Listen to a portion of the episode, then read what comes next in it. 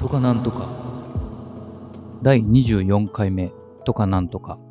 2023年12月13日水曜日。現在夜の9時25分です。いやもうね忙しくてなかなかポッドキャスト収録ができずにいました。やっと今こう収録できてるんですけども、えー今回はまず iPhone が突然使えなくなったお話をしてみたいと思います。いやもうね、スマホが使えないとこんなにも不便になるのかとつくづく痛感した数日間がありました。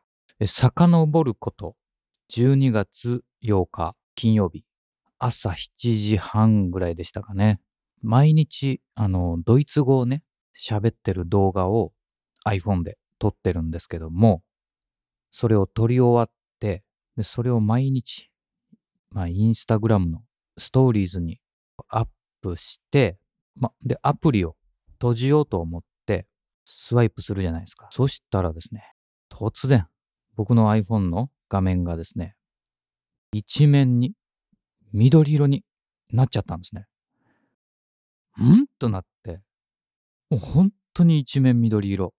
えー僕のインスタグラムの投稿を見てもらったら、その実際のね、iPhone が画面一面に緑色になってるのが見れるので、また見てみてください。アカウントは、秀吉アンダーバー前田です。これもしかして、Apple からのクリスマスのサプライズかなと一瞬思いましたけど、まあそんなわけないです。シンプルに故障ですね。スマホが使えないとなると、もうここからがめちゃくちゃ大変なんです。まず、ね、SNS が使えない。SNS っていうのはまあ、ソーシャルネットワーキングサービスって言いまして、いわゆる LINE だとか、Instagram、え X、旧 Twitter ですね。Facebook、もうほとんど使ってないと思いますけど、Mixi、ま YouTube も SNS です。それぐらいかな。まあなんせ、それらの総称が SNS って言うんですけども、まあ、これはもう、まず使えません。そして、仕事関係のメッセージ、SNS を介して、ダイレクトメッセージを送り合ったりしてるのも一切使えません。えーそして銀行振込、えーこの日ですね、振り込まなきゃいけないことがあっ、結局振り込めませんでした。まあ、スマホがもう使えない状態なんで。あとは、ペイ系のチャージと支払い。ペイ系っていうのは、 PayPay とか楽天ペイ、メルペイ、D 払い、au ペイ、LINE ペイなどの QR 決済でできる支払いのアプリですね。まあ、それのチャージもできないし、もちろん支払うこともできない。うん。さらに、ちょっと買い物に行くときに車に乗るんですけども、その時に、まあ、僕はスマートフォンでね、車とつないで音楽をかけるんですけども、それも聞けない。で、さらに、もちろん Google マップも使えません。まだあります。さっきドイツ語をね、毎日動画で撮ってって言ってましたけど、その動画も撮れない。写真はもちろん。ね。で、日々思いついたアイディアとかヒントなどを iPhone のあのデフォルトのメモに入れたり、あとは打つのが面倒な時は Siri に言ったり、あとボイスメモに入れたりするんですけど、それもできない。えーあと、空いた時間に電子書籍、Kindle とかですね。要はスマホで本を見るんですね。それもできません。えーあと動画配信、Netflix とか Hulu、Amazon プライム、えー、 DAZN とかもそうですね。そういうのが一切見れません。そしてお買い物ね、えーネットショッピング。何より困るのがですね、二段階認証でショートメールがね、スマホに届くんです。認証番号が。だからこれが画面が緑なもんですから、認証番号見れないでしょ？だから、ログインができないんですよ。もうこれが本当に困った。いろいろ困った。うん。でもですね、ただ一つできるのは、モバイルスイカだけは使えたんです。えー試しにです。近くの駅に行って、緑色の画面一面のスマホをですね、改札にかざしました。そしたら見事にピピって言って通過できたんですね。まあ電車には乗らずにもうすぐに引き返しましたけど、えーモバイルスイカだけは使えました。モバイルスイカが使えるっていうことはですよ、スマホは動いてるってことです。画面だけおかしいんです。これが厄介なんですね。これ聞いてる人今思ったと思うんですけど、だったら SIM を抜いて他のね、スマホに入れて使えばいいやんって思うでしょ？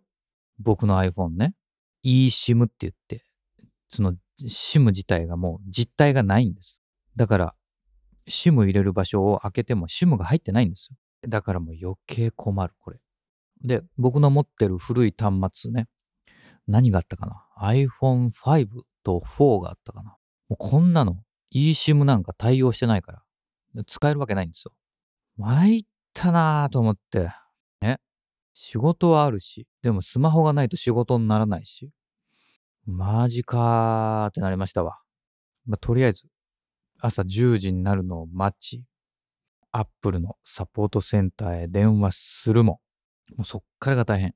仕事をね、しながら、合間合間に Apple のサポートに電話をして、えー状態をね、伝えて、そしてもうそれはね、うん、修理だということで、お客様は Apple Care に入っておられますか？って言われて、Apple Care っていうのは2年間ね、あの、一定の金額を支払っとけば、保険みたいなもんです。修理費がね、安く抑えれるんです。何か不具合とか、もしくは不用意に破損したりとか、紛失したりとかした場合に、安くで復活できる保険なんですね。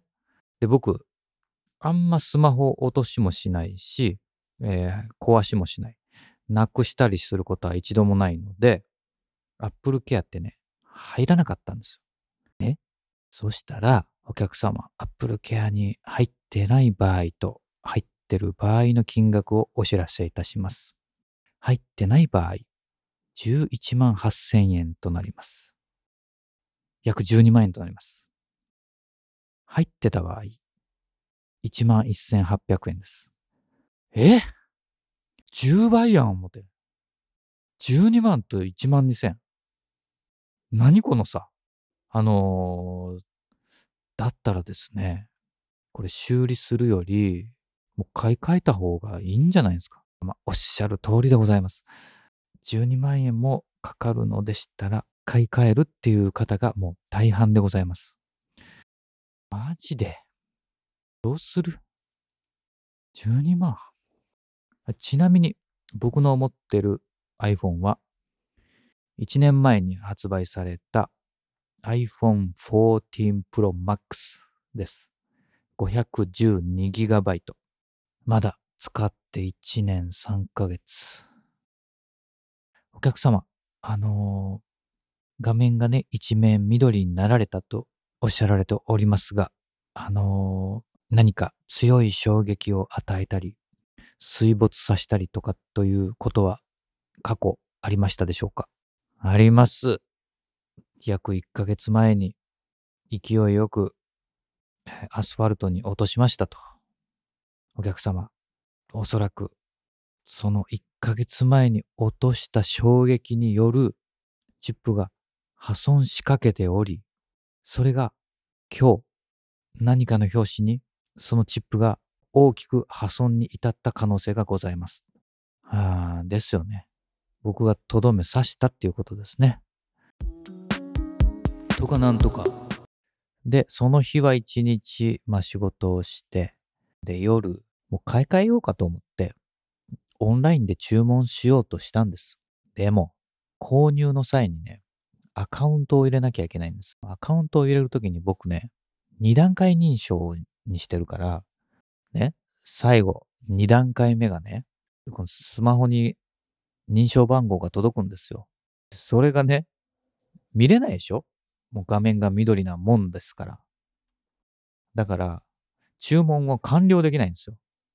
だからオンラインで買えないんです。あー、ほんまにやっとられんわと。もうその日はもう iPhone を投げて、もう寝ました。ふてくされて。そして翌日、12月9日土曜日。この日は土曜日ということもあって、朝からずっと忙しくて。で、最後のお客さんがね、思ったより早く終わったんです。6時45分ぐらいだったかな。これはチャンスかもと思って、もうオンラインでは買えないから、もうリアル店舗へ出向くしかない。で、ひとまず Apple Store 大阪を調べてみました。在庫ありだったんですね。で、Apple Store の営業時間調べました。9時まで。僕のお店は兵庫県の西の端っこ。もうほぼ岡山。そこから Apple Store 大阪まで約2時間かかります。現在7時前。今から出発しても、もう Apple Store 大阪閉まっちゃいますよね。ダメだなと。はい、諦めました。で、えー、次。もう僕の住んでる場所は片田舎なんで、とりあえず家電量販店かけてみました。まずはエディオン。ちょっとお尋ねしますけども、iPhone 15 Pro Max ありますか？申し訳ございません。当店 iPhone 15 Pro はございますが、Pro Max はご注文となります。そうですか。はい、ありがとうございました。はい、次、イオン。申し訳ございません。予約注文となります。なんでやねん。はい、次。えー、キャリア代理店。ドコモショップ。au、ソフトバンク。もうこの際、機種変更じゃなくて、もう乗り換えでもいいわと思って、片っ端からかけます。大変申し訳ございません。在庫はあるのですが、受付時間終了となっております。もう、なんで？でもなんとか今日中に使えるようにしたい。うん。あ、そうだ。山田電機があったなと思って。でも、都市部にある山田電機とは違って、もうめちゃくちゃしょぼい。え、お客さん来るのっていうようなちっちゃい山田電機があるんですね。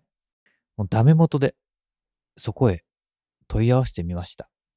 えーとですね、256GB でミッドナイトのお色でしたらございますと。ミッドナイトか。紺色ね。紺色。僕はナチュラルチタニウムか、ブラックが良かったんですけど、iPhone 15 Pro はね、ボディがチタンなんですね。で、そのナチュラルチタニウムっていうのは、塗装してるんでしょうかね？塗装してないんかな？してると思うんだけど、チタンそのものの色に近い感じの色なんかな？ちょっと、ちょっとだけベージュがかった色なんですね。優しい色というか。それが良かったんですけど、ないので、まさかの論外だったミッドナイト。どうしよう。悩むなでももうすぐ使いたい。もういいわ。それで。ちょっとギガ数も少ないけどね。256。うーん。もうそれ行こうと思って。もう山田電機へぶっ飛ばし、即座に買い替えました。まあ、実際にミッドナイト見てみると悪い色じゃないですね。うん、気に入ってる色でもないけど、人生で初めてスマートフォンの希望色じゃない色を買いました。まあ、おかげさまで丸2日経ってスマートフォンが使えるようになったんですけども、本当にスマホが使えないと何にもできないですね。皆さんも今この瞬間にスマホが使えなくなったら困るでしょ？ね。もうほんとなくてはならないものになっちゃってますね。いやほんとそれもどうなんかなーって今回でなんかしみじみ思いました。皆さんね、あのー、くれぐれも保険には入っておきましょうね。僕のような泣く羽目になります。もしくはケースをつけるかね。でも僕は、あまあ、ポリシーがありまして、ケースは絶対につけないという、うん、変なポリシーがあります。iPhone って、やっぱり、裸で使うのが一番かっこいいと思うんですよね。ポケットにも入りやすい。手に持った感じもやっぱりしっくりくる。裸が一番です。でも、落とすとリスクは大きい。うん。皆さんも気をつけてください。ちょっともう話が長くなってきたんで、この辺で今日はね、終わりにしたいかなと思います。また次回も聴いてください。それではまた。